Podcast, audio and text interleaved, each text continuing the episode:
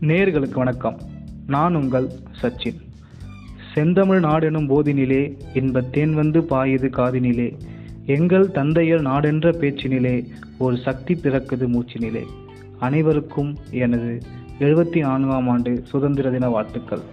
சச்சின் டாக்கீஸின் இன்றைய பகுதியில் திண்டிவனம் பகுதியிலிருந்து எஸ் ஆர் காந்திராஜ் அவர்களுடன் உரையாடல்.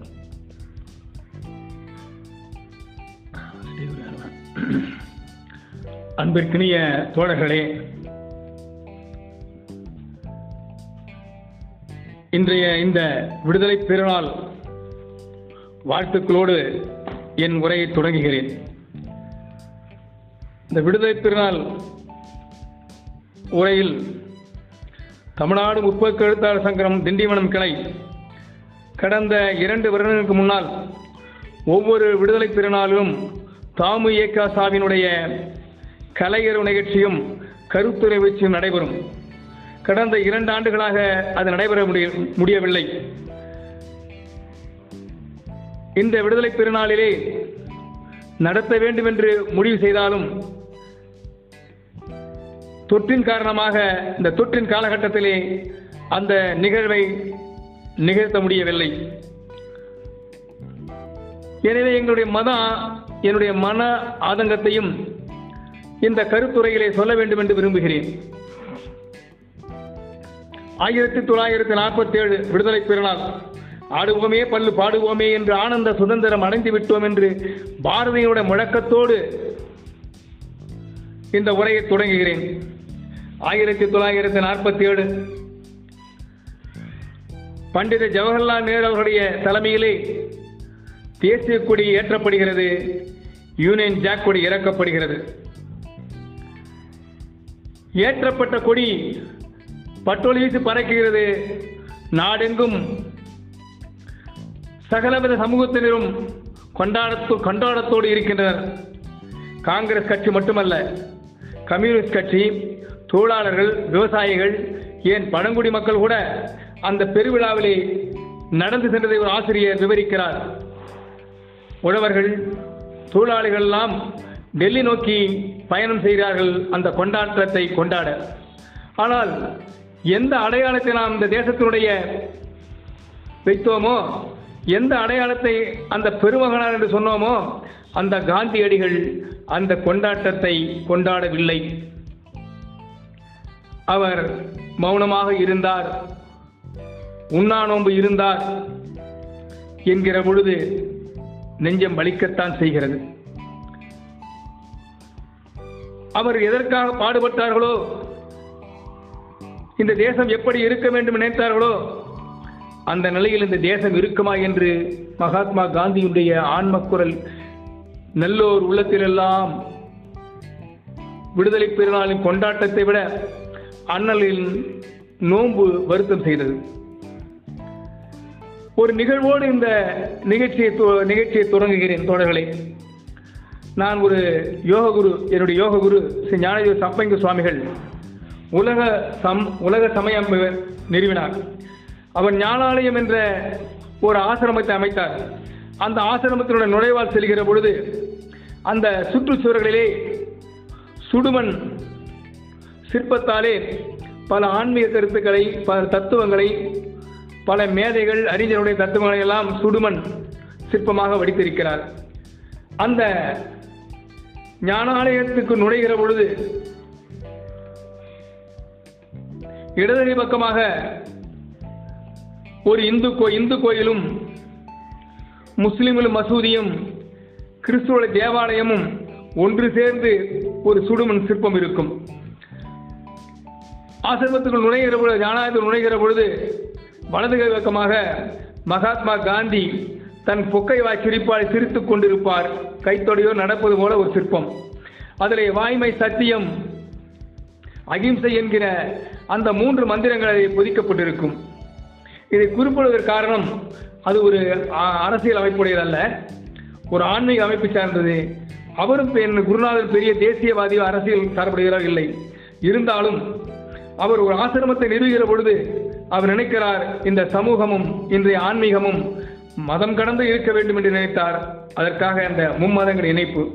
இன்னொன்று இன்னொரு புறம் பார்க்கிற பொழுது காந்தியிடத்தில் ஆயிரம் நாம் வேறுபாடுகள் கொண்டாலும் மகாத்மா காந்தி என்கின்ற அடையாள சின்னம் அகிம்சை சத்தியம் நாட்டின் ஒற்றுமையை வலுவாக போதித்தது.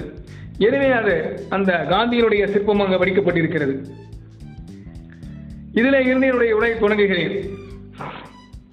நாங்கள் எல்லாம் பதின் பருவத்தில் இருக்கிற பொழுது பள்ளிக்கூடம் படித்துக் கொண்டிருக்கிற பொழுது எங்கள் திண்டிவனம் ஊரிலே நகராட்சி அலுவலகம் இருக்கும் என்னுடைய பள்ளி வால்டர் கடர் மேல்நிலைப் பள்ளி அதற்கு முன்னாலே ஒரு சர்ச் சர்ச்சுக்கு முன்னாலே நகராட்சி நகராட்சிக்கு முன்னாலே மகாத்மா அண்ணல் மகாத்மா காந்தியுடைய சிலை. ஆயிரத்தி தொள்ளாயிரத்தி நாற்பத்தி ஏழு விடுதலை பெற்றாலும் அந்த விடுதலை திருநாள் ஒவ்வொரு ஆண்டும் கொண்டாடப்படும். அந்த நகராட்சியில் இருக்கிற சேர்மன் கொடியேற்றுவார். கொடியேற்றுகிற பொழுது அனைத்து கட்சி அன்பர்களும் அதில் கலந்து கொள்வார்கள். திராவிட முன்னேற்ற கழகம் அண்ணா அண்ணா திராவிட முன்னேற்ற கழகம் காங்கிரஸ் பிஜேபி தவிர மற்ற எல்லா கட்சி நண்பர்களும் அதில் கலந்து கொள்வார்கள்.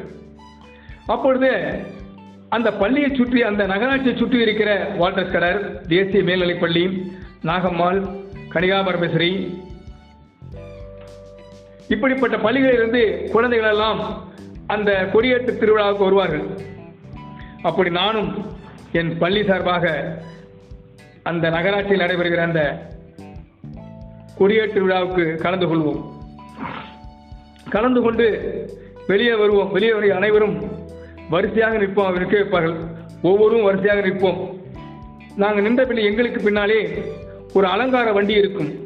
முத்து என்று அதுபோல முத்து பல்லக்கு வடிவமைப்பில் ஒரு வண்டி இருக்கும். அந்த வண்டியிலே ஒரு சிறுமி. சிறுமி என்று சொன்னால் ஒரு பதிம்பருவத்தைச் சேர்ந்த ஒரு பெண்.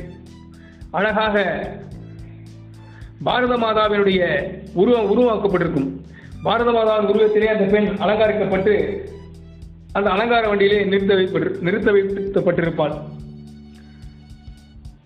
அதற்கு முன்னாலே மகாத்மா காந்தி வேடமிட்டு ஒரு ஆசிரியர் அமைந்திருப்பார். அவர் பெயர் என் நினைவு சரியாக இருக்கும் என்றால் ராபர்ட். அவருடைய மனைவி சுசீலா என்னுடைய வகுப்பாசிரியர் ஆறாவதிலே. அவருடைய கணவர் அவர் எம்டி கிரேனிலே. எம்டி கிரேன் என்ற கிறிஸ்துவ சார்ந்த ஒரு பள்ளிக்கூடத்திலே ஒரு தலைமை ஆசிரியர். நான் ராபர்ட் என்று சொல்வதற்கும் அவர் எம்டி கிரேன் என்ற பள்ளியை சார்ந்தவர் என்பதற்கும் நீங்கள் சரியாக பொருத்தி பார்க்க வேண்டும். மகாத்மா காந்தி வேடமிட்டவர் ராபர்ட் என்கிற ஒரு ஆசிரியர்.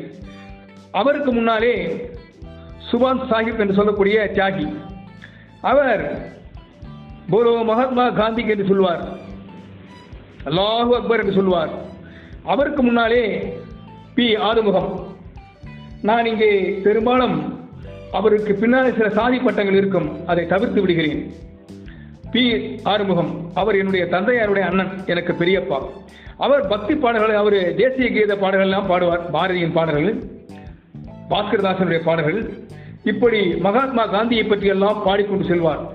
பாருங்கள் தோழர்களே ஒரு வண்டியிலே ஒரு சிறுமி பாரத மாதாவினுடைய உருவத்திலே அந்த காந்தி வேடமிட்டவர் ஒரு கிறிஸ்துவர் அவருக்கு முன்னாலே அந்த வண்டிக்கு முன்னாலே செல்வர்கள் தியாகி சுவான் சாஹிப் அவர்கள்.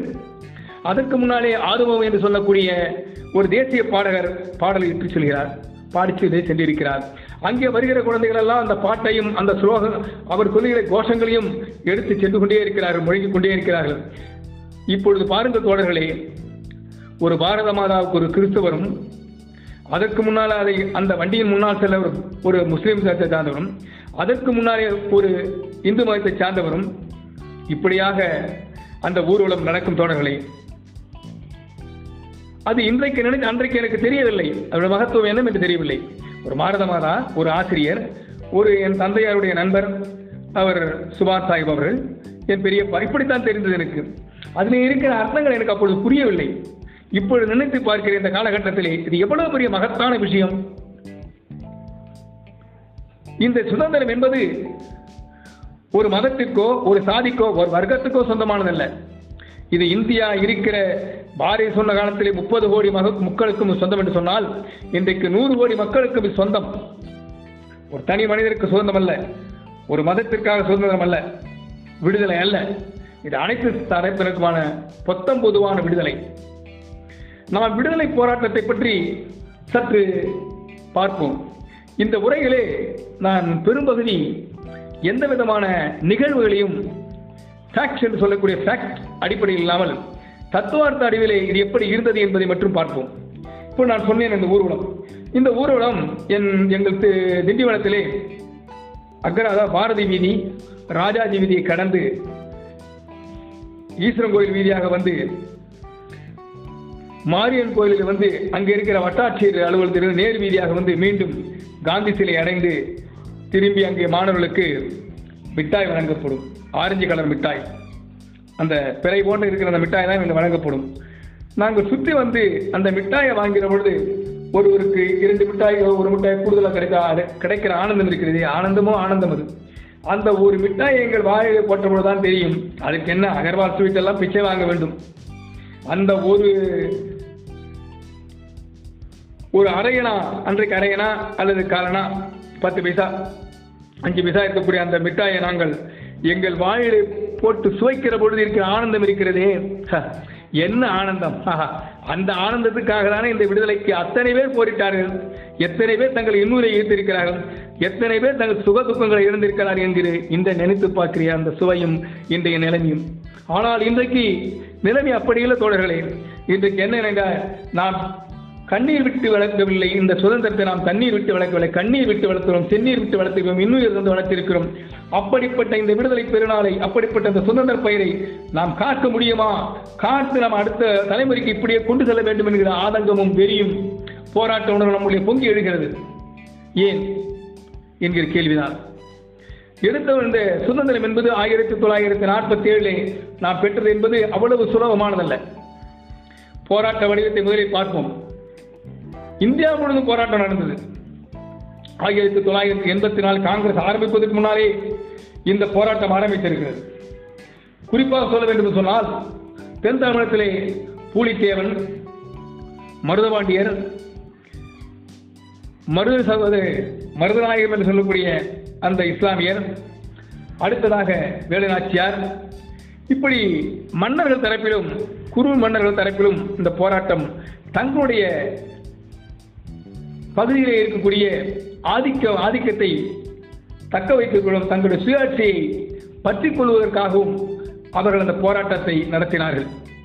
தேசம் தனித அளவில் இல்லாவிட்டாலும் அவர்களிடத்திலே இருக்கிற அந்த சுய உரிமையை தன்னாட்சி உரிமையை பேணுவதற்காக வரியை நாம தான் வசூலிக்க வேண்டும் வரியை நாம தான் பராமரிக்க வேண்டும் என்கிற அந்த உணர்விலே வீரபாண்டிய வீரபாண்டிய கட்டபொம்மன் பூலித்தேவன் மருதகாண்டி சவர்கள் வீரநாச்சியார் கர்நாடகத்தில் திப்பு சுல்தான் ஹைதர் அலி. இப்படி ஒவ்வொரு மொழியும் ஒவ்வொரு மொழி பகுதியிலும் குறிப்பிட்ட ஒரு போராடி இருக்கிறார்கள். அதற்கு அடுத்ததாக நாம் வருகிற பொழுதுதான் ஒரு முக்கியமான விஷயம். அங்கங்கே வெறும் மன்னர்கள் மட்டும் போராடவில்லை. மன்னர்களோ ஜமீன்தார்களோ சித்தரசோ போராடவில்லை. அங்கங்கே சிறு குழுக்களும் போராடி இருக்கிறது இந்த போராட்டத்திற்காக. அதை இந்த இடத்துல சொன்னால் அது விரிவாக அமைந்துவிடும் என்பதற்காக அங்கங்கே இருக்கிற குடியானவர்கள் தொழிலாளர்கள் தங்களுக்காக விடுதலை போராடுகிறார்கள். அது ஒரு சமூகம் சார்ந்த போராட்டமாக இருந்திருக்கிறது. எப்படி இருந்தாலும் அந்த போராட்டத்தை நாம் அங்கீகரிக்க வேண்டும். அடுத்ததாக ஆயிரத்தி தொள்ளாயிரத்தி எண்பத்தி ஐந்தில் காங்கிரஸ் கட்சி ஆரம்பிக்கப்படுகிறது. இங்கே நான் சொல்ல வேண்டிய கருத்து தான் இந்த சுதந்திரம் என்பது காங்கிரஸ்காரருடைய தத்துவத்தை மட்டும் அடிப்படையானதல்ல. பொது உடைமை சித்தாந்தத்தின் அடிப்படை உடையது. இதை விட முக்கியமாக நாம் கொள்ள வேண்டும் என்று சொன்னால் இந்த விடுதலை போராட்டத்திலே மதம் சார்ந்தவர் போராடினார்கள் போராடினார் என்று சொல்வதை விட அவர்கள் கலகம் செய்தார்கள். அந்த கலகத்தையும் நாம் எடுத்துக்கொள்வோம் போராட்ட வடிவமாக. சில இடங்களிலே இந்துக்கள் தங்களுடைய இந்துக்களுடைய சனாதான அந்த சனாதான மேம்பாட்டு அந்த சனாதன தன்மை அந்த சனாதனத்தினுடைய மேலாதிக்கத்தன்மை எங்கே உதிர்ந்து விடுமோ என்கிற அச்சத்திலே அவர்களும் பங்கு கொண்டார்கள். உண்மையான விடுதலை வேட்கை அல்ல அது. அடுத்ததாக சில இடங்களே மொழி மொழிக்காக மொழி சார்ந்தவர்கள் போராடினார்கள். இஸ்லாமியர்கள் தங்களுடைய இஸ்லாத்தை காப்பாற்றுவதற்காக போராடினார்கள். ஆக மொத்தம் இந்த சுதந்திர போராட்டம் என்பது ஒரு தத்துவத்தின் அடிப்படையில் மட்டும் போராடியது அல்ல. அதை முதல் தெரிந்து கொள்ள வேண்டும். காங்கிரஸ்காரர்கள் போராடினார்கள். காங்கிரஸ்காரர்கள் மட்டுமல்ல சோசியலிசவாதிகள் கம்யூனிஸ்டுகள் பல்வேறு தத்துவத்தை சார்ந்தவர்களெல்லாம் இந்த போராட்டத்திலே அமால்கமேஷன் சொல்லக்கூடிய ஒன்றிணைந்த ஒரு போராட்டமாக அமைந்தது. ஒன்றிணைந்த போராட்டம் என்று சொல்ல முடியாது. ஆனால் ஒரு காலகட்டத்தில் நிகழ்ந்த நிகழ்வு என்று சொல்லலாம். அடுத்ததாக நாம் பார்க்க வேண்டியது ஆயிரத்தி தொள்ளாயிரத்தி எண்பத்தி ஐந்திலே காங்கிரஸ் சபை ஆதரிக்கப்படுகிறது. அதிலே மிகப்பெரிய நம்முடைய தாத்தா சதாபாய் நெஹ்ருஜி அவர்களை நாம் குறிப்பிட வேண்டும். அடுத்ததாக அலன் பானர்ஜி இவர்களை நாம் குறிப்பிட்டுத்தான் ஆக வேண்டும். அவர் ஆரம்பிக்கிற பொழுதே காங்கிரஸ் இங்கு ஆரம்பிக்கிற பொழுதே அது ஒரு மகாசபை. அது இன்னும் இப்பொழுது நாம் சொல்கிற பொழுது ஒரு விடுதலை உணர்வை பிரதிபலிக்க சொல்லல. ஆனால் பின்னால் காங்கிரஸ் என்றாலே இன்றையவர்களும் அது ஏதோ விடுதலைக்கு விடுதலை போராட்டம் பெற்று தந்த கட்சி என்று சொல்லப்படுகிறது. ஆனால் காங்கிரஸ் என்கிற சொல் ஒரு மகாசபை. மகா மகாசபையிலே ஆங்கில அரசாங்கத்திடம் ஆங்கில கம்பெனியாரிடம் ஆங்கில கம்பெனியிடம் வந்து நமக்கு வேலை கிடைக்காத பெரிய படித்தவர்கள் மேலாளிகள் எல்லாம் ஒன்றிணைந்து ஒரு உருவாக்கப்பட்ட ஒரு அமைப்பு. ஒரு இடத்திலே பார்த்தா அது கூட ஒரு இடஒதுக்கீட்டு கொள்கை என்று கூட சொல்லலாம். அது இப்பொழுது வாதிட வேண்டாம். ஆரம்பிக்கப்படுது. ஆயிரத்தி தொள்ளாயிரத்தி எழுபத்தி ஏழிலே நடைபெற்ற சிப்பாய் போராட்டம் முதல் விடுதலை சுதந்திர போர் என்று சொல்லுவோம். சில பேர் அதை கிளர்ச்சி என்று சொல்வார்கள் சில பேர் அதை கழகம் என்று சொல்ல எப்படி இருந்தாலும் ஆயிரத்தி தொள்ளாயிரத்தி எண்பத்தி ஏழில் நடைபெற்ற அந்த யுத் அந்த முதல் உலக போர் என்று சொல்லிய சிப்பாய் கழகம் சிப்பாய் புரட்சி ஒரு குறிப்பிடத்தக்கது. அதற்கு முன்னால் வேறு புரட்சி எல்லாம் நடந்திருக்கிறது. நம்ம ஆயிரத்தி தொள்ளாயிரத்தி எண்பத்தி ஏழில் நடைபெற்ற அந்த புரட்சியிலே எல்லா மன்னர்களும் கலந்து கொண்டார்கள். ஜான்சி ராணி லட்சுமி பாய் ஹைதரி திப்பு சுல்தான் பகதூர் ஷா ரெண்டு பகதூர் ஷா இப்படி இந்து முஸ்லீம் என்று பாராமல் அனைத்து மன்னர்களும் ஒன்றிணைந்து இந்த போராட்டத்தை வழிநடத்தினார்கள். சிப்பாய்கள் ரொம்ப சர்வசாதாரணமாக நம்ம வரலாற்று ஆசிரியர் எழுதிவிடுகிறார்கள். பண்டி இறைச்சியும் பசியும் இறைச்சிதான் காரணம் என்று. இல்லை. அங்கே ஏற்கனவே குமிந்து கிடந்த அந்த உணர்வு அது பண்டியின் இறைச்சியாகவும் மாற்று இறைச்சியாக வெளிப்பட்டதை தவிர அது மட்டும் காரணம் அல்ல இது சிறிய உரை என்பதால் அதற்குள் நாம் போக விரும்பவில்லை. விரும்ப நேரமில்லை. விருப்பமில்லை விரும்ப நேரமில்லை. அடுத்ததாக இந்த போராட்டம் நடந்து கொண்டிருக்கிறது. வீடு கொண்ட போராட்டம். இந்த போராட்டம்னால் பல விஷயங்களுக்கு நமக்கு அன்றைக்கே பெற்று தந்தது. இதில் மிக குறிப்பிட வேண்டிய விஷயம் என்னென்றால் இந்தியா அகில உலக மேதை நம்முடைய செவ்வணக்கத்தோடு நம்முடைய மார்க்ஸ் அவர்களை இணைத்து பார்க்க வேண்டும். கார்ல் மார்க்ஸ் அவர்கள் இந்த போராட்டத்தை பற்றி எழுதுகிற எழுதுகிறார் இந்த போராட்டம் தான் இந்திய விடுதலைக்கு முதற்படி பாட்டாளி வர்க்கமும் விவசாய தோழர்களும் இனி பங்கெடுப்பார்கள் என்று ஒரு தீர்க்க தீர்க்கதரிசனத்தோடு இதை பதிவு செய்திருக்கிறார். அப்போது கார்ல் மார்க்ஸ் இந்தியாவுடைய சுயாட்சித்தன்மையை எந்த அளவுக்கு அவர் பார்த்திருக்கிறார் என்கிற தன்மையோடு பார்ப்ப அணுகுவோம். அடுத்ததாக அதுவரையிலும் இப்பொழுது ஆயிரத்தி தொள்ளாயிரத்தி எண்பத்தஞ்சு வங்காளப்பிரிவு ஆயிரத்தி தொள்ளாயிரத்தி ஒன்பது வரையிலும் அல்லது ஆயிரத்தி தொள்ளாயிரத்தி ஆறு வரையில் ஆறு வரையில் இந்திய சுதந்திர இலக்கு என்பது ஒரு நமக்கு போல பெத்து வெத்திப்பட்டியில் இருக்க தீக்குச்சியை போலத்தான் இருந்தது. வெறும் மகஜர் மட்டும்தான் கொடுத்தார்கள்.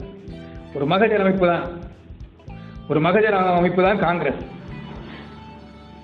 தாதாபா நௌருதியினுடைய அந்த மகஜர் அமைப்பிலே நாம் சொன்னாலும் கூட தாதாபா அவர் எழுதிய அந்த இந்திய விவசாயிகளை இந்திய பாவற்றி என்கிற புத்தகம் இருக்கிறதே. அதுதான் விடுதலை போராட்டத்தின் பொருளாதார ரீதியை அணுக வேண்டிய அற்புதமான புத்தகம் அந்த புத்தகம். அதை ஒருமுறை நான் என்றல்ல ஏதாவது தோழர்கள் அதை பற்றி பேச வேண்டும். நான் தாதாபு தேவரி அப்படி நம்ம கடந்து விட முடியாது. ஒரு மிதவாதி என்றோ ஒரு மகஜ மகஜர் அமைப்பைச் சேர்ந்த காங்கிரஸ்காரர் என்றோ ஒதுக்கி விட முடியாது. அதற்கு பின்னாலே அந்த நமித்து போட்ட மத்திப்பட்டி வங்கப்பிரிவினாக வங்கப்பிரிவினின் பொழுது சூடேற்றப்படுகிறது. அது சூடேற்றப்பட்ட ப- வத்திப்பட்டியாக இருந்து எப்பொழுதும் பற்றிக்கொள்ளலாம் என்கிற அந்த நிலைமைக்கு வந்துவிட்டது. அதற்குள்ளே காங்கிரஸிலே இரண்டு பிரிவினர் நான் சொன்னேன் அல்லவா தத்துவார்த்த அடிப்படையில். அது மாதிரி அந்த போராட்டத்தை அணுகிய முறையிலே இரண்டு தன்மை இருந்தது. ஒன்று மிதவாத தன்மை இன்னொன்று தீவிரவாத தன்மை. இதில் வேடிக்கை என்னவென்று சொன்னால் என்னுடைய பார்வை சரியாக இருக்கும் என்று சொன்னால் தீவிரவாதிகள் காங்கிரஸ் போராட்ட தீவிரமாக இருந்தார்கள். விடுதலை பெற்றே தீரும் என்ற விடுதலை என்பதை விட ஆங்கில அரசாங்கத்தை எதிர்ப்புடைய முனைப்பு காட்டினார்கள். ஆனால் மிதவாதிகள் அவ்வளவு முனைப்பு காட்டவில்லை என்று சொன்னாலும் கோகுலகிருஷ்ணன் இந்த இடத்துல நாம் இரண்டு தலைவர்களை வைத்து பார்ப்போம். ஒன்று மகாத்மா காந்தி தலைவராக இருக்கின்ற கோபாலகிருஷ்ண கோகலே. அவர் ஒரு மிதவாதி திலகர் ஒரு தீவிரவாதி. ஆனால் திலகருக்கும் கோகுலகிருஷ்ண கோகுலுக்கும் சமூக அடிப்படையில் பார்த்தால் மிகப்பெரிய வேறுபாடு இருக்கிறது. மகாத்மா காந்தி அண்ணல் காந்தி அவர்கள் பெரியாரிடம் சொல்கிற போது சொல்கிறார் பெரியாரும் அண்ணா பெரியாருக்கும் அண்ணல் மகாத்மா காந்தியடிகளும் உரையால் நடக்கிறது. ஒரு சமயம் ஒரு வகுப்பாடி பிரதித்துவம் என்கிற தன்மையோடு அது நடைபெறுகிறது. பார்ப்பனுடைய தன்மைகளை பற்றி அந்த விவாதம் நடந்து கொண்டிருக்கிறது. பெரியாருக்கு பெரியார் கேட்க சொல்கிறார் பார்ப்பன அத்தனை பேரும் அவ்வளவு நல்லவர்கள் அல்ல என்று சொல்கிறார். மகாத்மா காந்தி ஒரு ஒரு விடையை சொல்கிறார் ஒரு ஒரு நபரை சொல்கிறார். அவர்தான் கோகுலகிருஷ்ண கோகுலை கூட படித்தானா என்று கேட்கிறார். மகாத்மா காந்தியுடைய என்ன தீர்க்க தரிசனம் பாருங்கள். மகாத்மா காந்தி அங்கே பெரியாரோடு வேறுபடுகிறார். எனக்கும் அந்த இடத்திலே மகாத்மாவினுடைய அணுகுமுறையிலே வேறுபாடு இருக்கிறது.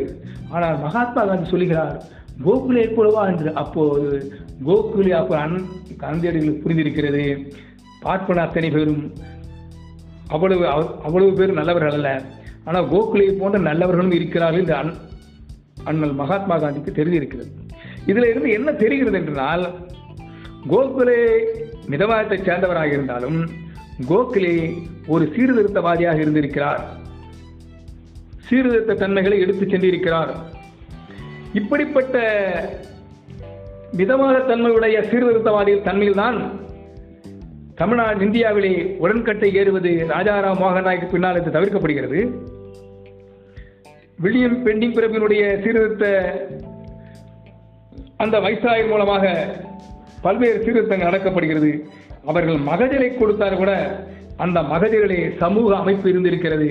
சமூக சீர்திருத்தத்துக்கான பண்பாடுகள் அந்த மிதவாதத்தினுடைய மகஜரிலே இருந்திருக்கிறது. இதை அப்படியே நாம் கொஞ்சம் நீதி இங்கே தமிழ்நாட்டில் இருக்கிற நீதி கட்சியினோடு கூட ஒப்பிட்டு பார்க்கலாம். அப்பொழுது அது கோகுலகிருஷ்ணவே அப்பொழுது மகாத்மா காந்தி ஒரு ஒரு நல்ல பார்ப்பனராக ஒரு சீர்திருத்த எண்ணம் கொண்ட ஒரு பிரஜையாக குடிமகனாக பார்க்கிறார் தலைவராக ஏற்றுக்கொள்கிறார். திலகருக்கு ஒரு திலகர் தீவிரவாதம் உடையவர் நம் இந்த தீவிரவாதத்தினுடைய பிரதிநிதியாகத்தான் இங்கே நம்முடைய வாவுசி அவர்கள் இருக்கிறார். வாவு சிதம்பரம். அவரை ஒத்து நம்முடைய பாரதியார். சுப்பிரமணிய சிவா இவர்கள் மூன்று பேருமே திலகருடைய தீவிரத்தன்மை ஏற்றுக்கொண்டவர்கள். ஆனால் திலகர் ஆனால் திலகர் ஒரு சிறந்த தேசபக்தி என்று சொன்னால் கூட ஒரு சிறந்த சமூக விடுதலை சிந்தனையாளர் அல்ல. ஒரு சிறந்த சமூக சிந்தனையாளர் அல்ல. ஒரு பார்ப்பனத்தினுடைய மேலாதிக்க தன்மையோடு இந்த போராட்டத்தை அறிகிறார் திலகர் தன்னுடைய சனாதனத்தை காத்துக் கொள்வதற்காக தன்னுடைய சாதாரண தன்மைகள் எங்கே பறிபோய் விடுமோ என்று கூட- என்று கூட சொல்லலாம். அந்த அழியிலே தான் திலகர் போராடினார். என்று திலகருடைய போராட்டம் என்பது ஒரு பறந்து விரிந்த போராட்டம் அல்ல தீவிரத்தன்மை உடையது. ஆனால் அது சனாதத்தின் அடிப்படையிலே உடையது. பாரதியாரும் திலகரும் கூட ஒரு இடத்திலே வேறுபடுகிறார்கள். எலியை வளர்க்க வேண்டும் என்று எலியை வளர்க்க வேண்டும் என்று சொன்ன பொழுது பாரதியார் எதிர்த்தார். எலி வளர்க்கக்கூடாது. எலி விநாயகர் என மகாராஷ்டிரத்திற்காரர்களுக்கு விநாயகர் என்றால் ஒரு தனி தனிப்பெரும் தெய்வம் அது. அந்த தெய்வம் தமிழ்நாட்டில் இறக்கப்பட்டது என்பது உங்களுக்கு தெரியும். இந்த அடிப்படையில் பார்க்கிற பொழுது திலகர் விநாயகருடைய வாகனம் என்று சொன்னதால் அந்த எலியை பாதுகாக்க வேண்டும் எலியை வளர்க்க வேண்டும் சொன்னார். பாரதியார் அதை உடனே எதிர்க்கிறார்.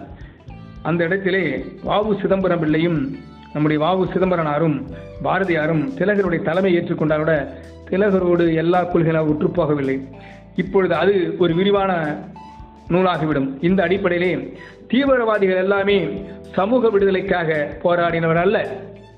விடுதலைக்கு வெள்ளைக்காரனிடத்தில் விடுதலை வாங்க வேண்டும்.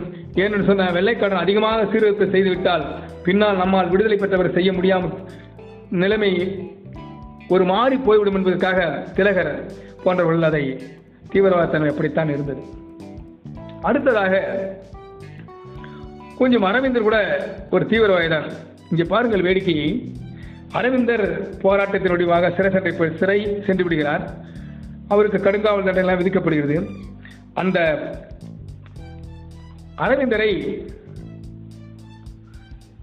விடுதலை பெறுவதற்காகவும் வங்காள நீ- நீதிமன்றத்திலே வாதாடியவர் ஆர். தாஸ் அவர்கள் சித்தரஞ்சன் தாஸ் அவர்கள்.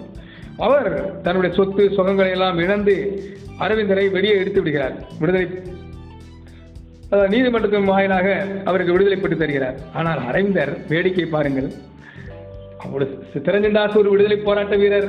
அரவிந்தர் என்று அவரை விடுதலை செய்தவர். அந்த அரவிந்தர் அதோடு விடுதலைக்கு ஒரு முழுக்கு போட்டுவிட்டு வங்காள வங்காளத்தில் இருக்கிற கடலையை மூழ்கி போட்டு பாண்டிச்சேரியில் எழுந்தார்.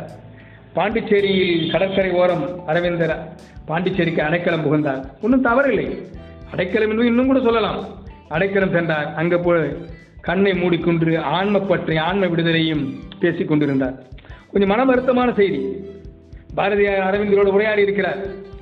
ஒரு சித்தரஞ்சன் தாஸ் அரவிந்தருக்காக போராடி வழக்குகளில் விடுதலை பெற்றவர் விடுதலை போராட்டத்தை மீண்டும் எழுச்சியோடு நடத்தாமல்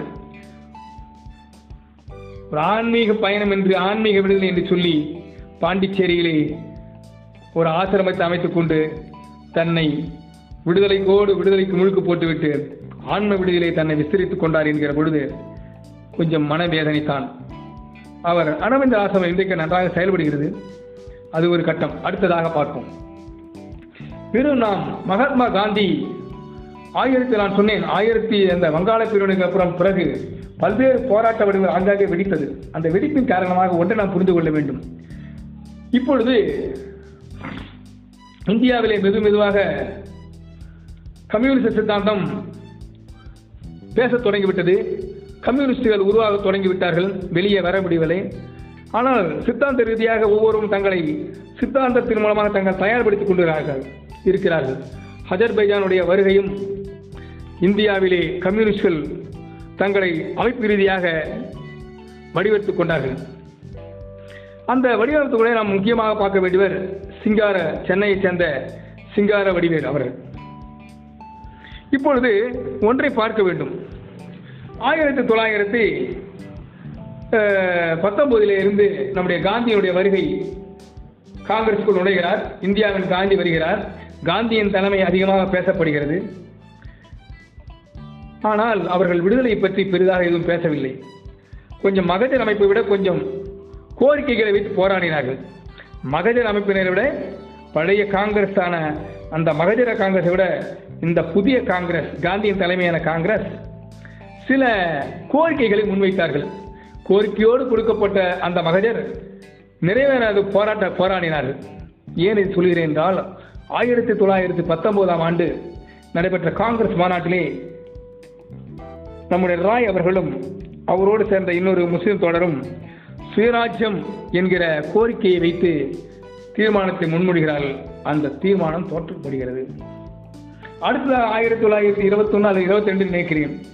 கயாவில் நடந்த அந்த காங்கிரஸ் மாநாட்டிலே மீண்டும் இந்த சுயராஜ்யம் என்கிற அந்த தன்னாட்சி அமைப்பு விடுதலை அந்த அதற்கான கோரிக்கையை வைத்து தீர்மானம் நிறைவேற்ற முன்மொழிகிறார்கள். அப்பொழுதும் புன்னகை மன்னர் மகாத்மா காந்தி அவர்கள் அந்த தீர்மானத்தை தோற்கடிக்கப்படுகிறது நிராகரிக்கப்படுகிறது காந்தியின் தலைமையில். அப்பொழுது வீரமாக எழுகிறார் சிங்கார வேலனார் அவர்கள். சித்தரை சிற்பி சிங்கார வேலன் தமிழ்நாட்டினுடைய கம்யூனிஸ்ட் இயக்கத்தினுடைய பொதுவுடைமை தத்துவத்தினுடைய தனிப்பெரும் தலைவன். எழுந்து அந்த கயா மாநாட்டிலே பேசுகிறார். நான் தமிழகத்தில் இருந்து வருகிறேன். சென்னையில் இருந்து வருகிறேன். நான் ஒரு கம்யூனிஸ்ட். நான் ஒரு பொதுவுடை மாதி என்று தன்னை பிரகடனப்படுத்திக் கொள்கிறார். தன்னை வெளிப்படுத்திக் கொள்கிறார். இது ஒரு கம்யூனிஸ்டுடைய கோரிக்கை என்று சொல்கிறார் சுயராஜ்யம் என்கிற கோரிக்கை நிறைவேற்றப்படும் என்று போராடுகிறார். காலகட்டம் தோற்று விடுகிறது. பின்னாலே பார்க்கிற பொழுதுதான் ஒரு வேடிக்கை அமைந்து விடுகிறது. இதையெல்லாம் மகாத்மா காந்தியின் தலைமை மிதவாதிகளுடைய போக்கு காங்கிரசுடைய ஒரு போராட்ட வடிவங்கள் இது எல்லாம் வருமா சுதந்திரம் வருமா ஆங்கிலேயர் இங்கே இருந்து விரட்டப்படுவார்களா என்று சிந்தனை சிற்பிகள் ஆங்காங்கே உருவாகிறார்கள். இதன் ஒரு கட்டமாகத்தான் பல்வேறு இடங்களிலே தோழர்கள் இளம் சிங்கங்கள் பதின் பதின் பதின் வயதை கூட தாண்டாதவர்கள் வாலிப பருவத்தினர் தங்களுடைய விடுதலை வேட்கையை உரமேற்று கொண்டு வருகிறார்கள். நண்பர்களை சிந்திக்க வேண்டும். இன்றைக்கும் இளைஞர்கள் வலுவூற்றப்படுகிறார்கள். சாதிய ரீதியாக மதம் ரீதியாக வெற்று கோஷங்களாக நடிகர்களுக்கு பின்னாலே இன்றைக்கும் இளைஞர்கள் பார்க்கிற பொழுது இன்றைக்கு வாட்ஸ்அப் என்று அந்த முகநூலை பார்க்கிற பொழுது நெஞ்சு பொறுக்கதில்லையே இந்த நிலைகட்ட மாந்திரம் நினைத்து விட்டால் என்று நெஞ்சம் குமருகிறது. இளைஞர்களே எதற்காக நாம் பாடுபட்டோம்? எதற்காக தன்னுடைய இன்னுயிரை இருந்தால் நம்முடைய தோழர்களை இழந்தார்கள் என்கிற ஒரு கண்ணீர் வருகிறது உண்மையிலேயே சாரியத்தின் பின்னால் எங்களுடைய வீரத்தின் பின்னால் நாங்கள் வீரர்கள் நாங்கள் சூரர்கள் நாங்கள் ஆண்ட பரம்பரை. என்னடா நீங்கள் ஆண்ட பரம்பரை? இன்னொரு பக்கத்திலே நாங்கள் தான் இந்துக்கள். எங்களுடைய உரிமைகள் பாதிக்கப்படுகிறது. ஆனால் என்னடா இந்துக்கள் நீங்கள்? உங்களுக்கு இந்துக்கள் என்று வேண்டாம் பெயர் கொடுத்தான் வேடிக்கை வினோதம். இன்னொரு பக்கத்தில் நடிகர் ஆஹா இதோ வண்டி விட்டார் நடிகர்.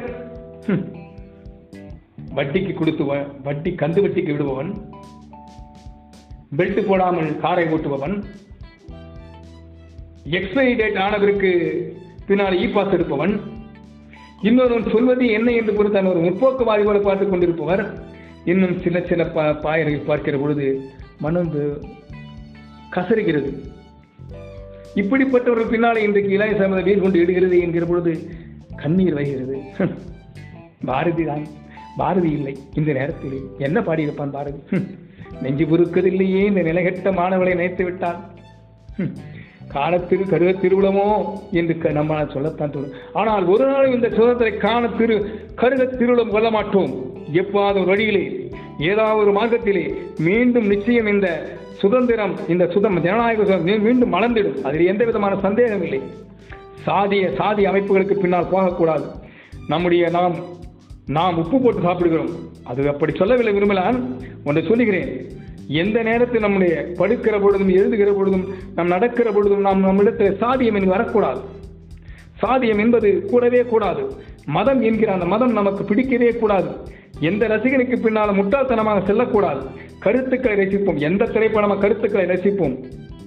எல்லா நம்ம அந்த காலத்துல எம்ஜிஆர் ரசி ஏன் அம்சம் எத்தனை காலம் தான் ஏமாற்றுவார் இந்த நாட்டிலே? நம் நாட்டிலே சொந்த நாட்டில் ரசித்தோம். பாரதி விலாசிலே சிவாஜி கணேசன் சொல்வார் இங்கே சாதி இல்லை மதம் இல்லை அனைவரும் ஒரு வீட்டுக்குள்ளே ஒன்றாக வரும் ரசிப்போம். யாரின் பின்னாலும் தத்துவத்திற்மா சேர்வோம். தலைவருடைய முக அமைப்பையோ அவர் ஜாஜா புத்தியை கண்டு நாம் போகக்கூடாது. இப்பொழுது வருவோம். ஆனால் அன்றைக்கு இளைஞர்கள் ஏன் இது சொல்கிறேன் என்றால் இன்றைக்கு நமக்கு ஐம்பத்தைந்து அறுபது வயதானால் கூட சித்தாந்தத்தை நம்மால் புரிந்து கொள்ள முடியவில்லை. ஆனால் அன்றைக்கே பகத்சிங் அவர்கள் சித்தாந்தத்தின் அடிப்பில் இந்துஸ்தான் என்கிற பக- நவ என்கிற அந்த அமைப்போடு சேர்ந்து இந்துஸ்தான் நமம் என்ற நவ அந்த அமைப்புகளோடு சேர்ந்து பகத்சிங் அவர்கள் ஒரு சிறந்த தத்துவவாதியாக இருந்திருக்கிறார். தன்னை கடவுள் இல்லை என்று சொல்லியிருக்கிறார். அதற்கான புத்தகம் எழுதியிருக்கிறார். நான் என் நாத்தியமான என்று எழுதியிருக்கிறார். ஏன் நாம் இந்த போராட்டத்தை வடிவமைத்து கொண்டு தன் தோழர்களுக்கு வழிகாட்டி இருக்கிறார் ஒரு பதிமூன்று ப- பதின ஒரு இருபதுக்குள்ள இருக்கிற அந்த பகத்சிங்கும் ராஜகுருவும் சுகதேவும் இருந்தார்கள் என்று சொன்னால் வெறும் போராட்டம் என்பது ஒரு வெட்டு வெட்டு போராட்டம் அல்ல. உணர்ச்சி பூர்வமாக எடுக்கப்பட்டதே அல்லது. அப்படி போற போராட்டத்தில் தான் பகத்சிங்குடைய போராட்டம் வீடு கொண்டு இருந்தது. இனி நம்மாலே கொடி தூக்கி போட வேண்டும் துப்பாக்கி தூக்க வேண்டும் என்று நினைத்தார்கள். துப்பாக்கி தூக்கினார்கள். அந்த போராட்டம் அந்த அத்தகைய போராட்டங்களும் கூடத்தான் இந்திய விடுதலை பெறுவதற்கு மண்ணாக உரமாக இருந்தது. காந்தியின் தலைமை ஏற்றுக்கொள்வோம். ஆனால் இவைகளை இல்லவே இல்லை என்று சொல்ல மறுக்க முடியாது. அதற்கு பின்னால் உத்தம் சிங் இங்கிலாந்தின் பாராளுமன்றத்திலே பகத்சிங் தோழர்களை அவன் அவன் பழிவாங்க அவனை பழி தீர்த்து விட்டான். உத்தம் சிங். பகத்சிங்கின் என்ன காரணம்? லாலா லஜபதி ராய் அங்கே அடிக்கப்படுகிறார் ஒடுக்கப்படுகிறார் இறக்கப்படுகிறார். அந்த உத்வேகம் அந்த இளைஞன் மத்தியிலே விழுந்துதான் ரஜகுரு பகத்சிங் சுகதேவ் என்கிற அந்த அந்த மகத்தான தோழர்களுக்கு நம் வீர வணக்கம் சொல்லி நாம் மீண்டும் தொடர்வோம். இப்படி ஒரு பக்கத்திலே சாத்வீகம் அல்லது அகிம்சை போராட்டங்கள் இருந்தாலும் கூட தீவிரவாத போராட்டங்கள் இருந்தது என்பதை நாம் ஒற்றுக்கொள்ள வேண்டும். அந்த தீவிரவாதத்துக்கு பின்னாலே பல இடங்களிலே சில லோக்கல் அதாவது சில சில உள்ளூர் கோரிக்கைகள் இருந்தாலும் கூட பெரும்பகுதி அவர்கள் கம்யூனிஸ்ட் கொள்கை பொதுமுறை கொள்கை ஏற்றுக்கொண்டவர்களாக இருந்தார்கள். இது ஒரு பக்கம். இன்னொரு பக்கம் ஹிந்து தீவிரவாதிகளும் இந்த துப்பாக்கி என்று ஏற்றுக்கொண்டார்கள். இப்போ அதுக்கு சொல்ல வேண்டும் சொன்னால் வாவுசி ஐயரை சொல்ல வேண்டும். வாவுசி ஐயர் அவர்கள் பிரிட்டனில் இருந்து வருகிறார். காமா வாவுசி ஐயர். இதை நான் ஏன் மேலும் தொட்டுக்கொண்டு போகிறேன் என்றால் இதனுடைய தத்துவ இந்த இந்த உரையோட நோக்கம் என்னென்றால் பல்வேறு தத்துவ அடிப்படை கொண்டவர்களும் பல்வேறு போராட்ட வடிவுகளும் இந்திய போராட்டத்தில் கலந்து கொண்டார்கள் என்பதை ஒரு மேலோட்டமாக நிறுவுவதற்கு தான் இந்த துறை. இப்படி வாவு செய்கிறோம் ராமாவும் பிரெஞ்சில் இருந்த வண்ணமுடன் துப்பாக்கி கலாச்சாரத்தை இங்கே தென்னிந்தியாவில் பூத்துகிறார்கள். அதன் வழியாக வாஞ்சிநாதன் புறப்படுகிறான். வாஞ்சிநாதன் வரை தெரியும். வாஞ்சிநாதனை இன்றைக்கும் இரண்டு பிரிவாக பார்க்கிறார்கள். ஒன்று ஆஷ்துரை எடுக்கப்பட்ட சில சீர்திருத்தங்களுக்கு எதிராக வாஞ்சிநாதன் ஒரு இந்து தீவிரவாதியாக காட்டப்படுகிறார். வரலாற்றில் என்று ஒரு பக்கம் இப்படியும் ஒரு பக்கம் அப்படியும் இருக்கிறது. ஆனாலும் கூட இந்து தீவிரவாதம் தமிழ்நாட்டிலே வளர்ந்தது அந்த காலத்திலே என்பது உண்மை. அது வாஞ்சிநாதனை நாம் கொச்சைப்படுத்த வேண்டும். வாஞ்சிநாதன் போராட்டத்தை நாம் அதை புறந்தள்ள வேண்டாம். ஆனால் ஒன்றை தெரிந்து கொள்ளுங்கள் தோழர்களே வாஞ்சிநாதன் எந்த தத்துவத்தின் அடிப்படை போராடினாலும் அது இந்திய தமிழகத்திலே இந்திய விடுதலை போராட்டத்திற்கு ஒரு உறுதுணையாக இருந்திருக்கிறது. ஆனால் அதிலே ஒரு சில காங்கிரசார்கள் கொஞ்சம் மேதாவித்தனத்தோடு இருக்கிறார்கள். அது ஏதோ வாவு சிதம்பரமுடைய தூண்டுதலாக நடைபெற்றது என்று இருக்கலாம் நடைபெற்றிருக்கலாம் நமக்கு தெரியாது. ஆனால் வாவு சிதம்பரத்தை தவறான ஒரு சாதிய ரீதியாக காட்ட முற்படுகிறார்கள். வாவு சிதம்பரம் அவர்கள் நான் அங்கே அவருடைய சாதிய பெயரை கூட இங்கு சொல்லவில்லை நான். வாவு சிதம்பரனார் அவர்கள் ஒரு நல்ல வழக்கறிஞராக பரிணமித்திருப்பார். மிகப்பெரிய செல்வந்தராக அவர் இருந்திருக்கலாம். செல்வந்தராக இருந்து கொண்டு காங்கிரஸ் அவர் மேம்போக்காக போராட்டங்களை கலந்து கொண்டு ஒரு தியாகியாக மாறிக்கலாம். அவர் பெருங்காலம் அவர் காங்கிரஸிலே அவர் இப்படி கதர்ச்சட்டை கஞ்சி போட்ட கதர்ச்சட்டைக்காரராக தன்னை காட்டிக் கொண்டிருக்கலாம். ஆனால் நான் சொல்கிற தத்துவம் இதுதான். வாவு சிதம்பரனார் அவர்கள் ஒரு மிகப்பெரிய சிந்தனைவாதி போராட்டத்தின் வடிவத்தை திசைமாக்கிறார் நம்முடைய க- விடுதலை போராட்டத்திலே ஒரு இடத்திலே வருகிற பொழுது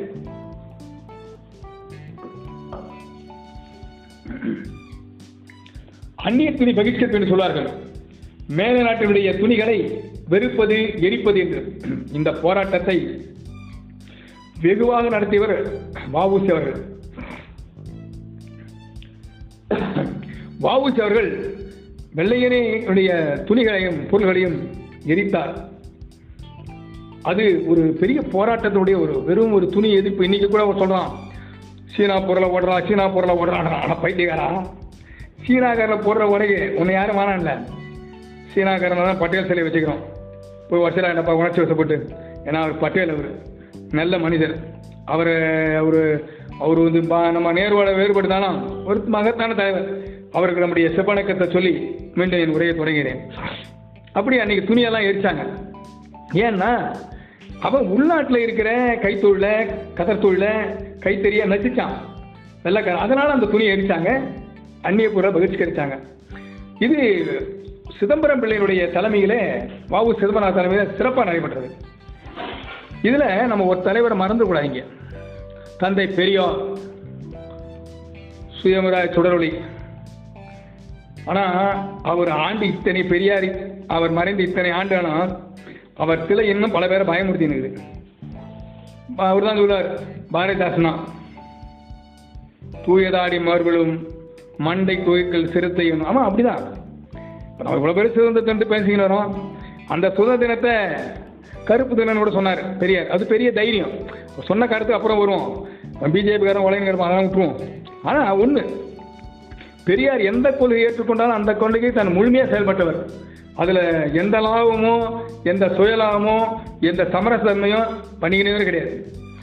அந்நிய துணியை வயதில் கதை துணியை வான்கக்கும் வான்கக்கும் வான்கக்கும் அனல் வான்கக்கும் கனலுக்கும் நிலம் வாங்கும் அனலுக்கும் நடுவிலே பெரியார் என்கிற கனல் பெரியார் என்ற நெருப்பு கதத்துணியை வைத்து ஊர் ஊராக சுற்றி செல்வந்த குடும்பத்திலே பெரியார் கதத்துணியை விற்ற பெருமகனார். இந்த இரண்டு போராட்டங்களும் கதர் விற்பது அந்நிய பகிஷ்கரிப்பது இரண்டுமே போராட்டத்தின் புதிய வடிவம். ஏனென்று சொன்னால் வெள்ளைக்காரர்களை இங்கிருந்து விரட்ட வேண்டும் என்று சொன்னால் அவருடைய பொருளாதார நெருக்கடியை உருவாக்க வேண்டும் வெள்ளைக்காரர்கள். இங்கிருந்து செல்கிற வருமானத்தை நாம் நிறுத்த வேண்டும். அது ஒரு பொருளாதார போராட்டம் அது. அது புதிய வடிவம் அது.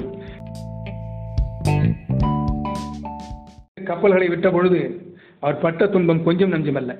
இங்கே இருந்து காசு பணத்தை பல லட்சக்கண லட்சக்கணக்கான அன்றைக்கே பல லட்சக்கணக்கான ரூபாய் தன் சொந்த பணத்தையும் தன் நண்பர்களுடைய பணத்தையும் பாண்டித்துறை தேவர்களெல்லாம் கூட உதவினார்கள்.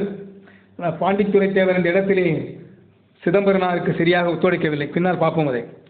அப்படி பாண்டித்துறை தேவர் போன்றவருடைய பெருஞ்செல்வந்தர்கள் எல்லாம் பணத்தை எல்லாம் தன்னுடைய பணத்தையும் சேர்ந்து எடுத்துக்கொண்டு மகாராஷ்டிரா மாநிலத்திற்கு சென்று திலகரை பார்த்து திலகர் மூலமாக அந்த கப்பல் வாங்கப்படுகிறது. அங்கே திலகர் ஒரு உண்மை சொல்ல வேண்டும். திலகர் வாவு சிதம்பரனாருக்கு முன்னிருந்து அந்த கப்பலை வாங்கி தருகிறார். கொஞ்சம் பணம் குறைகிற பொழுது தந்து அனுப்புவார் என்று ஒரு சொல்கிறார். ஏன்னா திலகர் அந்த இடத்திலே சிதம்பரனாருக்கு ஒரு மிகப்பெரிய உதவியாக இருந்திருக்கிறார். அதை நான் மறுக்க முடியாது. அப்படி இரண்டு கப்பல்கள் வருகிறது. இரண்டு கப்பலும் ஏகோ மிக அருமையாக அந்த பயணம் மேற்கொள்ளப்படுகிறது. நல்ல வருமானம் கிடைக்கிறது. ஆனால் இதைவிட கவர்ச்சிகரமாக பிரிட்டிஷ்கார கப்பல் ஓடியது. பின்னால் வாவு சிதம்பரனார் அவர்கள் அங்கே இருந்த அந்த மீன் தொழிலாளர் போராட்டத்திலே வாவுசி கைது செய்யப்படுகிறார். சிறையில் அடைக்கப்படுகிறார்கள். நண்பர்களே தோழர்களே வாவு சிதம்பரனார் அவர்கள் கைது செய்யப்பட்டு சிறையில் அடைக்கப்படுகிறார். இந்தியாவிலே முதல் முதலாக ஒரு தலைவனுக்காக பந்த் என்று சொல்லக்கூடிய முழு கடையடைப்பு நடந்தது வாவு சிதம்பரனாருக்கு மட்டும்தான். முழு கடையடைப்பு மட்டுமல்ல. எல்லா தொழிலாளரும் தொழிலையும் வேலை நிறுத்தினார்கள். நான் இன்னும் குறிப்பாக சொல்கிறேன் தோழர்களையும் சேவை சமூகத்தைச் சேர்ந்த நம்முடைய சலவை தொழிலாளர்கள் தங்கள் தொழிலை நிறுத்திக் கொண்டார்கள். முடி நிறுத்தும் தொழிலாளர்கள் தங்களுடைய முக சவரம் செய்வதை அந்த தொழிலை நிறுத்திக் கொண்டார்கள். இதனால் வெள்ளைக்காரர்கள் அவதிப்பட்டார்கள். பார்ப்பன ஜந்துக்கள் கூட ஷேவ் செய்ய முடியவில்லையே. முடிவெட்ட வேலையில் கொஞ்ச நாள் அவதிப்பட்டார்கள். இப்படி அந்த போராட்டம் ஒரு சமூக அமைப்போடு நடந்த ஒரு போராட்டம் ஒரு தலைவனுக்காக முழு கடையெடுப்பும் அனைத்து வகை அனைத்து சகல விதமான தொழிலாளர்களும் ஒரு போராட்டத்தை போராட்டத்தை நடத்தினார் என்று சொன்னால் சிதம்பரனாருக்கு மட்டும்தான் வாவு சிதம்பரனாருக்கு மட்டும்தான். அதுக்கு பின்னாலே பல பேர் நடந்திருக்கலாம். இப்படியாக ஒரு பக்கத்திலே பொருளாதார நடவடிக்கைகளை மேற்கொண்ட வாவு சிதம்பரம் பிள்ளை ஒரு பக்கம். ஒரு சிறந்த தமிழ் தேசியவாதி. தமிழ் தேச தமிழுடைய சிந்தனைவாதி. அடுத்ததாக அப்படிப்பட்ட சிதம்பரனார் தான் இன்றைக்கு அந்த சமூகத்தைச் சேர்ந்தவர்கள். என் நண்பர்களெல்லாம் சில பேர் இருக்காங்க. அவரை படத்தை வீட்டுக்கு போவேன் வீட்டுக்கு போவேன். வீட்டுக்கு போனால் சிதம்பரனாரோட படம் மாட்டிருக்கும். என்ன படம் சிதம்பரனார் படங்க. எங்களை வருங்க. இந்த உலகத்திலேயே மிக கொடுமையான தெரியுமா? எங்களவன் சொல்கிறான் பார். நம்மளவன் எங்களவன்றான் அதான் இந்திய ஒரு மிகப்பெரிய ஒரு கொடுமையான சொல்லு. பார்த்தா ஆமாம் எங்கள் பொம்மாங்கிறான் எங்கள் ஆளுங்களாங்கண்ணா சில பேர் இருக்கானுங்க. அவுட்டு போனால் சிதம்பரனார் படம்லாம் இருக்கும். அட படுவாங்களா என்னடாண்ணா ஆமாம் சில சில வீட்டுக்கு போவேன். அவர் காந்தி படம்லாம் மாட்டியிருக்கோம். அந்த அவர் சாதியை வச்சு இன்னும் சில வீட்டுக்கு போவேன். காமராஜ் படத்தை அவன் சாதி சொல்லி மாட்டிருப்பான். இன்னும் சில வீட்டில் அண்ணா படம் மாட்டு அடடி எந்த சாதிக்காக இவர்களெல்லாம் சாதி ஒழியும் என்று சொன்னார்களோ எப்படியோ புலனாய்வு துறையின் மூலமாக தோண்டி திருவி அவருடைய சாதியை கண்டுபிடிச்சி சாதியை தலைவராக மாட்டிக்கிறீங்களா அட படுவாங்களா அப்படின்னு நினைக்க தோணும். இப்படி அப்படிப்பட்ட சிதம்பரனாருடைய வாழ்க்கை வரலாறு பார்த்தால் கடைசியிலே பெரம்பூரிலும் சிந்தாரிப்பேட்டையிலும் ஒரு சிறிய மண்ணணி கடையிலும் மளிகை கடைக்கமாக அவருடைய வாழ்க்கை நடந்தது. எந்த காங்கிரஸ்காரனும் அவரை கண்டுகொள்ளவே இல்லை. ஆயிரத்தி தொள்ளாயிரத்தி முப்பத்தஞ்சு வரையில். ஏன் சுதந்திரம் பெற்று நம்முடைய சொன்ன வாஞ்சிநாதனை? மகாராஜா நம்முடைய மகாராஜா காமராஜர் கூட வாஞ்சிநாதன் முனையை கண்டுகொள்ளவே இல்லை. ஆனால் ஆயிரம் வேறுபட்டாலும் முத்துராமலிங்க தேவர் அவர்கள் வாஞ்சிநாதன் சென்னை மயிலாப்பூரிலே ஒரு முறை வாஞ்சிநாதனுடைய மனைவி இருக்கிற பொழுது அந்த அம்மையா பெயர் என் நல்ல பெயர் பத்மாவதி அம்மையோர் என் பேர் அவள் இல்லத்திற்கு சென்று அவருக்கு அவர் காலையில் விழுந்து வணங்கி அவருக்கு வேண்டிய அந்த உணவு உணவு துணைமணி எல்லாவற்றுக்கும் உதவி செய்துவிட்டு வருகிறார். தேவர் அவர்கள் முத்துராமணி தேவர் அவர்கள். முத்துராமலிங்கம் அவர்கள் மன்னிக்கவும். முத்துராமலிங்கம் அவர்கள். இப்படி சில இடங்களிலே நாம் சில த- தலைவர் வேறுபட்டாலும் சிறு சில நன்மை அங்கே நடந்திருக்கிறது. இப்பொழுது பாருங்கள் ஒரு பக்கத்திலே மகாத்மா காந்தியினுடைய போராட்டம் இன்னொரு பக்கத்திலே இளைஞருடைய தீவிரவாத போராட்டம் இன்னொரு பக்கத்தில் இப்போ கம்யூனிஸ்டுகள். கம்யூனிஸ்டுகள் இந்தியாவுடைய காங்கிரஸ்க்குள்ளே காங்கிரஸ் நான் சொன்னேன். காங்கிரஸ் என்பது ஒரு தனி தத்துவத்தை உடையதல்ல. ஒரு தனி சித்தாந்தத்தை உடையதல்ல. ஒரு கோட்பாட்டை உடையதல்ல. அது அது காங்கிரஸ் என்பது பல தத்துவவாதிகளும் அங்கே சேர்ந்து கொண்டவர்கள். அதில் குறிப்பாக முஸ்லீம்களும் இருந்திருக்கார்கள். சிலர் கம்யூனிஸ்டுகள் இருந்திருக்கிறார்கள் சோசியலிசவாதிகள் இருந்திருக்கார்கள். அதில் ஊடுருவி காங்கிரஸிலே தங்களுடைய கொள்கைகளை நிலைநாட்டியவர்களே நம்முடைய தோழர் சிங்காரவேலன் அவர்கள் டாங்கே அவர்கள் நம்முடைய ஜோதிபாஸ் அவர்கள். ஜோதிபாஸோட ஜோதிபாஸ் அவர்கள் இங்கிலாந்தில் படிக்கிற பொழுதே காங்கிரசின் அமைப்போடு சேர்ந்தது மட்டுமல்ல ஜவஹர்லாலோட நல்ல பரிச்சயம் ஏற்பட்டு அங்கேயே அவர் தன்னை ஒரு கம்யூனிஸ்ட் இயக்கவாதியாகத்தான் மாறுகிறார். கம்யூனிஸ்ட் இயக்கமாக மாறியாதான் இந்தியாவுக்குள் வருகிறார். இப்படி ஒரு பக்கத்தில் கம்யூனிஸ்ட் போராட்டங்கள். இதை நம்ம முத்தாய் வைத்தவர் சொல்ல வேண்டும் சொன்னால் நம்முடைய அந்த கப்பல் தொழிலாளர் போராட்டமும் ரயில்வே தொழிலாளர் போராட்டமும் கம்யூனிஸ்டோட மகத்தான பங்கு உடையது. நாம் வெள்ளைக்காரு பல பேர் சொல்ல வெள்ளையனே வெளியேறு என்ற இயக்கத்தை நாம் கலந்து கொள்ளவில்லை. இல்லை வெள்ளையனே வெளியேறு என்ற இயக்கம் என்கிற அந்த பேனரில் இல்லாட்டாலும் ஆனால் அந்த காலகட்டத்திலே பல தலைவர்கள் தலைவரும் இருக்கிறார்கள். அன்றைக்கு ஒரு ஒரு செய்தி சொல்கிறேன் இப்பொழுது. பல கம்யூனிஸ்ட் தலைவர்கள் தங்கள் தலைவர் ஆக்கி கொண்டு வாழ்ந்தார்கள். அவர்கள் சுதந்திரம் பெற்று இரண்டு மூன்று ஆண்டுகள் கேட்டால் விடுதலை செய்யப்படுகிறார்கள். இப்படி ஒரு காலகட்டம் நிகழ்ந்து கொண்டிருக்கிறது. இதில் நாம் சொல்ல வேண்டியது பார்க்க வேண்டியது என்னன்னு என்று சொன்னால் இந்த இப்படி நடந்து கொண்டு இருக்கிற பொழுது அங்கே வெள்ளைக்காரன் காலத்திலே இந்த மின்டோ மார்லி சாம்சோன் திட்டத்தின் கீழமாக மாநிலங்களுக்கு தனி ஒரு ஆட்சி அதிகாரம் ஒரு அதிகாரம் கொண்ட ஒரு மாநிலங்கள் அதாவது சமஷ்டி பூர்வமான ஒரு அமைப்பு உருவாக்கப்படுகிறது. அது இரட்டை ஆட்சி முறை என்று தமிழில் சொல்லுவோம். அது ஒன்று என்னென்னா மேலே வந்து ஒரு மாகா மத்தியதே ஒரு பிரிட்டிஷாருக்கு உட்பட்ட ஒரு மாகாண ஒரு மத்திய சர்க்காருக்கும் கீழே பார்த்தா ஒரு மாநில அமைப்பு இப்போ சமஷ்டி பூர்வ அமைப்பு. இப்போ தமிழ்நாட்டை மட்டும் எடுத்துக்கொள்வோம். தமிழ்நாட்டில் அந்த பூர்வமான அமைப்பு எப்படி நடைபெற்றது என்று சொன்னால் த- நம்முடைய சென்னை மாகாணம் என்று சொல்ல சென்னை தமிழ்நாடு ஆந்திரா தெலுங்கானா ஒரிசாவினுடைய ஒரு பகுதி அடுத்ததாக நம்முடைய கேரளா கர்நாடகத்தின் ஒரு இது இதையெல்லாம் சேர்ந்து சென்னை மாகாணம் என்று அழைக்கப்படுது இந்த சென்னை மாகாணத்திலே சத்தியமூர்த்தி அவர்கள் தலைமையிலே உள்ள கட் அந்த அமைப்பு அந்த காங்கிரஸ் அமைப்பு தேர்தலில் போட்டியிட வேண்டும் என்று சொல்கிறது. ராஜாஜியினுடைய அமைப்பு போட்டியிட வேண்டாம் என்று சொல்கிறது. ஆனால் காங்கிரஸ் வெற்றி பெற்றவுடன் சத்தியமூர்த்தி ஒதுக்கப்படுகிறார் ராஜாஜி ஆட்சி அமைக்கிறார். அப்பொழுதே ராஜாஜியின் தன்மை நினைத்து பெறும் தட்டை ஆட்சி முறையிலே நாம் ஆட்சியிலே பங்கு பெறுகிற அந்த ராஜாஜி காங்கிரஸ் சத்தியமூர்த்தி இதிலே நாம் பங்கு கொள்ள வேண்டும் என்று சொன்ன சத்தியமூர்த்தி காங்கிரஸ் கட்சி வென்றவுடனே அந்த தன்மையை விட்டு வெளியே விடுகிறார் ராஜாஜி ஆட்சி அமைக்கிறார். ஆனால் இந்த தமிழ்நாட்டிலே நீதி கட்சி என்ற ஒரு கட்சி ஒரு மகத்தான கட்சி. அது வெள்ளையனுக்கு வெண்சாமரை வீசியதுன்னு சொல்லலாம். ஆனால் அந்த நீதி கட்சியின் மூலம் பல்வேறு சீர்த நடைமுறை நடைபெற்றது. அதை நாம் மறந்துவிட முடியாது. அதில் குறிப்பாக முத்து டாக்டர் முத்துலட்சுமி ரெட்டி உடைய பங்கு அவர்கள் ஆற்றிய அந்த பங்கு மனப்பூர்வமாக சொல்லுகிறேன். இந்திய போராட்டத்துக்கு முன்னாக ஒரு மிகப்பெரிய சீர்திருத்தம் என்று சொன்னால் தேவதாசி ஒருமொழிப்பு இந்த தேவதாசி ஒழிப்பு முறையிலே ஒரு மகத்தான அமைப்பு அது ஒரு மகத்தான ஒரு சட்டம். எல்லாருக்கும் தெரிந்திருக்கும். சத்தியமூர்த்தி சொல்கிறார் இந்த தொழிலை விட்டு தேவதாசிக்கு சென்றால் எப்படி அந்த பிழைப்பு நடக்கும் என்று சொல்லுகிற பொழுது முத்துலட்சுமி சொல்கிறார் உங்கள் குலப்பெண்கள் கொஞ்ச நாள் இந்த தொழிலை பார்க்கட்டும் என்று. தேவதாசி முறை ஒழிக்கப்பட்டதற்கு டாக்டர் முத்துலட்சுமியும் நீதி கட்சியும் பெரியாரின் பெரும்பங்கும் மறக்க முடியாது. மூவலூர் மூவலூர் ராமபிரதாமனுடைய தியாகத்தை மறக்க முடியாது. அரசர் காலத்தில் இருந்து ஒரு கொடுமையான சமூகமாக உருவாக்கப்பட்டது.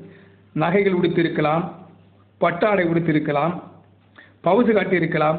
ஆனால் அந்த பெண்களுடைய மனதை எவன் அறிந்தான்? எந்த அரசன் அறிந்தான்? பார்த்தால் அவர்கள் யானையிலே அம்பாரிகிட்டு போனால் கூட அவர் உள்ளத்திலே இருந்த அந்த கருஞ்சு அந்த கருமையான அந்த துயரத்தை யாரால் மறக்க முடியும்? மாதவி குலத்தவர் மணிமேகலைப் போல முத்துக்கள் பிறந்து தங்களை தனியாக காட்டிக் கொண்டிருக்கலாம். ஆனால் தேவதாசி ஒழிப்பு முறை நீதிக் கட்சியுடைய தனிப்பெரும் ஒரு மகப்பெரும் சீர்திருத்தம். இந்த நேரத்திலே நாம் இந்த போராட்ட விடுதலையோடு நாம் நினைவு கூற வேண்டிய டாக்டர் முத்துலட்சுமி அவர்களையும் இன்னொரு புறத்திலே மூவலர் ராமராமாவுடன் நினைத்து பார்ப்போம். அவர்களுக்கு நம்முடைய சிவவணக்கத்தை செலுத்துவோம். அடுத்ததாக இன்னொரு காலகட்டம். இப்படி கம்யூனிஸ்ட் ஒரு பக்கம். அடுத்ததாக நேதாஜி. வெறும்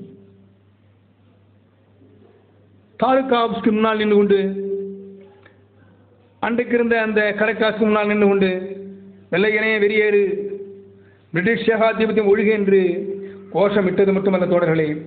இன்னொரு பக்கத்திலே நாம் இரண்டு பெரும் தலைவர்களை நினைத்து பார்க்க வேண்டும்.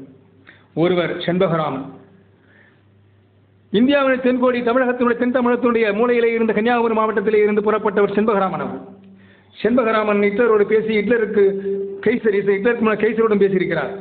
இப்படிப்பட்ட தன்மையிலே அவர் ஒரு அரசாங்கத்தை நிறுவுகிறார் இந்திய அரசாங்கம் என்று. அதிலே சில அமைச்சர்கள் இருக்கிறார்கள். அதற்கு பின்னாலே நாம் நேதாஜி சுபாஷ் சந்திர போருக்கு நம்முடைய நெடுஞ்சாங்கடையாக நின்று கைகளை உரத்து அந்த ரெட் சல்யூட்டை அடித்து நேதாஜியுடைய வருகையை வரவேற்போம். நேதாஜி அவர்கள் ஒரு படை பெரும்படை அமைகிறார் தோற்று விடுகிறார் ஜெயித்து விடுகிறார் தோற்று விடுகிறார் உண்மையிலேயே நேதாஜி சீதாராம் ஐயாவை ஏற்று பட்டாபி சீதாராம் வைத்து காங்க அகில இந்த காங்கிரஸால வருகிறார். ஆனால் மகாத்மா காந்தியினுடைய அந்த பெரும்போக்கு தன்மையாலே அவர் கட்சியில் இருந்து ஃபார்வேர்ட் பிளாக் என்கிற கட்சி ஆரம்பிக்கிறார். இந்த ஃபார்வேர்ட் பிளாக் என்கிற கட்சி இன்றைக்கும் தமிழகத்தில் இரண்டு இடங்களில் இருக்கிறது. ஒன்று பெங்கால் இன்னொன்று தென் தென் தமிழகத்தினுடைய மதுரை மதுரை ராமநாதபுரம் திருநெல்வேலி மாவட்டங்களிலே இன்றைக்கு ஃபார்வர்ட் பேக் இருக்கிறது. இல்லை கொடுமை என்று சொன்னால் ஃபார்வர்ட் பேக் ஒரு நல்ல கட்சி. ஃபார்வேர்ட் என்றாலே முற்போக்கு பிளாக் என்றால் ஒரு அமைப்பு. முற்போக்கு அமைப்பு கொண்ட ஒரு அமைப்பு ஃபார்வர்ட் பேக் என்ற கட்சி இன்றைக்கு ஒரு சாதியமாக பார்க்கப்படுகிறது. சாதியமாக மாற்றப்பட்டு விட்டது. அந்த வேதனையோடு நாம் நேதாஜி தொடர்வோம். நட்டா சுபாஷ் சந்திர போஸ் அவர்கள் ஒரு மிகப்பெரிய போராட்டத்தை அமைக்கிறார். அங்கே ஜப்பானோட ஜப்பானுடைய உதவியோடு ரங்கூனுக்கு மேலே அவர் நம்முடைய சீனா இமாச்சல பிரதேசம் கொண்டு இந்தியாவை பிடித்து விடுகிறார். இந்தியாவை பிடித்துவிட்டு பின்னாலே ஜப்பான் அங்கே தோற்கப்படுகிறது. நேதாஜியும் அங்கே நிறுத்தப்படுகிறார். தன்னுடைய போராட்டத்தை விரிவுபடுத்த முடியும் இதற்கிடையிலே பஞ்சம் வந்த பொழுது பல ரங்கூனில் இருந்து பல பேர் இந்தியாவுக்கு வந்து விடுகிறார்கள். இதிலே நாம் இரண்டு பேரை குறிப்பிட்டு இந்த ஐஎன்எஸ்னுடைய படை ஐஎன்எஸ் என்ற இந்திய தேசிய படைக்கு அந்த உரையை முடிப்போம். ஐஎன்எஸ் படையினுடைய தலைவராக நேதாஜி இருக்கிறார். அதிலே பல்வேறு பிரிவுகள் இருக்கிறது. இந்த தமிழக இதில் குறிப்பிட வேண்டியது தென் தமிழகத்தைச் சேர்ந்த நிறைய மக்கள் பெருங்குடி மக்கள் இந்த நேதாஜி சுபாஷ் சந்திரனுடைய போர் படைகளில் கலந்து கொண்டவர்கள் வீரம் தெரிந்த அந்த போராட்டத்தில் துப்பாங்கி அந்த போராட்டத்தில் தங்கள் அர்ப்பணித்துக் கொண்டவர்கள் நிறைய பேர் இருக்காங்க. அதில் குறிப்பாக நம்ம இப்போ பார்க்க வேண்டியது நான் ஏற்கனவே சொன்னேன். இஸ்லாமியருடைய பெரும்பங்கு இதில் இருக்கு. அதில் குறிப்பாக நம்ம சொல்லணும்னா ஹபீப் முகமது என்று சொல்லக்கூடிய பெரும் கோட்டீஸ்வரர் தொழிலதிபர். ரங்கூனில் கூட தொழில் பண்ணவர். அப்படிப்பட்டவர். அன்றைக்கு இன்னைக்கு இல்லை அன்றைக்கு.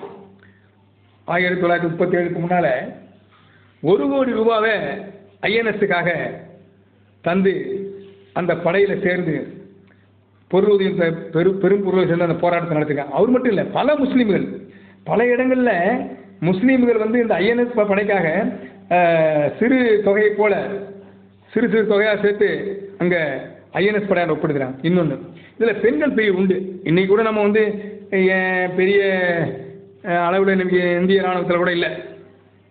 ஆனால் அன்னைக்கே நேதாஜி சுபாஷ் சந்திர போஸ் ஜான் சிராணி என்கிற ஒரு கமாண்டர் ஒரு ஒரு படையை அமைக்கிறார். அந்த படை தான் ஷெ- லக்ஷ்மி ஷெகாவாலுடைய தலைமையில் அந்த படம் அமைக்கப்படுகிறது. அந்த ஷெகாவா லக்ஷ்மி ஷெகாவாலை பற்றி ஒரே ஒரு வார்த்தை குறிப்பிடுகிறேன். அவர்கள் அவர்கள் முதல் டாக்டர் பட்டம் பெற்றவர்கள் பெண்மணி. அந்த பெண்மணி அந்த அம்மையார் அவர்கள் அந்த தலைவியர் அந்த அம்மா அவர் அந்த மிகப்பெரிய அந்த போராளி நாம் வணங்க வேண்டிய ஒரு நபர். இப்போ சமயமாக அவர் குறிப்பிட வேண்டும் நான் நிறைய நிறைய சொல்ல. லக்ஷ்மி ஷெகாவலை பற்றி ஒரே ஒரு வார்த்தை சொல்லி முடிக்கிறேன் லக்ஷ்மி ஷெகாவல் யாருன்னா நம்முடைய விஞ்ஞானி அணு விஞ்ஞானி ஜனாதிபதி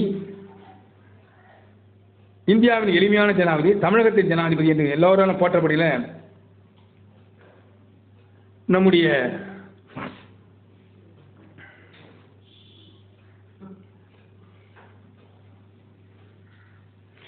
நம்முடைய அந்த விஞ்ஞானி அப்துல் கலாம் அவர்கள் ஜனாதிபதியை எழுத்து போட்டியவர் தான் ஷெகா லக்ஷ்மி ஷெகாவல் அவர்கள். நான் கொஞ்சம் வருத்தப்பட்டேன் அந்த நேரத்தில். என்னடா அப்துல் கலாம் ஒரு பெரிய விஞ்ஞானின்றாங்க நல்ல மனிதர்ன்றாங்க அவர் எடுத்து ஒரு அம்மா போட்டிடுறாங்களே கம்யூனிஸ்ட் கட்சி எடுத்துன்னு. ஆனால் உண்மைதான் அப்துல் கலாம் மிகப்பெரிய மனிதர். தமிழ்நாட்டிலேருந்து பல பேர் போயிருக்காங்க ரொம்ப எளிமை ரொம்ப தத்துவம் ரொம்ப நல்ல மனிதர். ஆனால் அவருக்கு எதிர்த்து கம்யூனிஸ்ட் கட்சி வேட்பாளர் லட்சுமி சிவா அவங்க ஒன்றும் சாதாரணமானவங்க இல்லை. அந்த காலத்திலே டாக்டர் பட்டம் பெற்று தன் சுயம் தன் சுகத்தை எல்லாம் இழந்து அவர் படித்த டாக்டருக்காக எந்தவித பெரியும் சம்பாதினா இல்லை. கடைசி வரலும் சேவையை செய்துட்டு கடைசியில் அவங்க நேதாஜி சுபாஷ் சந்திர பிள்ளார் ஃபார்வேர்ட் கட்சியின் பின்னால் பின்னால் சுதந்திரா கட்சிக்கு நம்முடைய சுதந்திரம் பெற்ற பிறகு லட்சுமி ஷெகால் அவர்கள் கம்யூனிஸ்ட் கட்சியில் இருந்து கடைசி வரை தன்னுடைய மார்க்சிஸ்ட் கம்யூனிஸ்டுடைய ஒரு சோழராக இருந்து தன்னுடைய தியாக வேள்வியில் தன்னை மூழ்கிக் கொண்டார். ஒரு அற்புதமான வீர போராளி பெண்மணி. அந்த தாயாரை நம்ம வணங்குவோம். இப்படி ஒரு பக்கத்தில் இது முஸ்லீம்கள் எடுத்துக்கொண்டால் பெரும்பங்கு முஸ்லீம்கள் அளவில் கிராபத் இயக்கத்தை நம்ம எடுத்துக்கொள்ள வேண்டும். கிராபத் இயக்கம் முஸ்லீம்கள் தனித்தன்மையோடு நடந்த போராட்டம். இப்படி ஒரு பக்கத்திலே முஸ்லீம்கள் நம்ம அப்து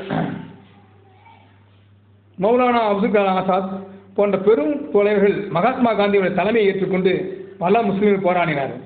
இப்படி சுருக்கமாக பார்க்கிற பொழுது சகலவிதமான மக்களும் சாதி மதம் கடந்த தத்துவம் கடந்து கொள்கை கடந்து அனைத்து சமூகத்தினர் அனைத்து சமூகத்தினர் அனைத்து கொள்கைவாதிகளாலும் போராடி பெறப்பட்ட சுதந்திரம் இந்திய சுதந்திரம் இந்த விடுதலை திருநாளை நாம் சாதி சமயம் கடந்து வர்க்கபேதம் கடந்து தூக்கி பிடித்து உயர்த்துவோம் உயர்த்துவோம் என்று கூறி நன்றி கூறி விடைபெறுகிறேன். நன்றி வணக்கம். அடுத்து சந்திப்போம்.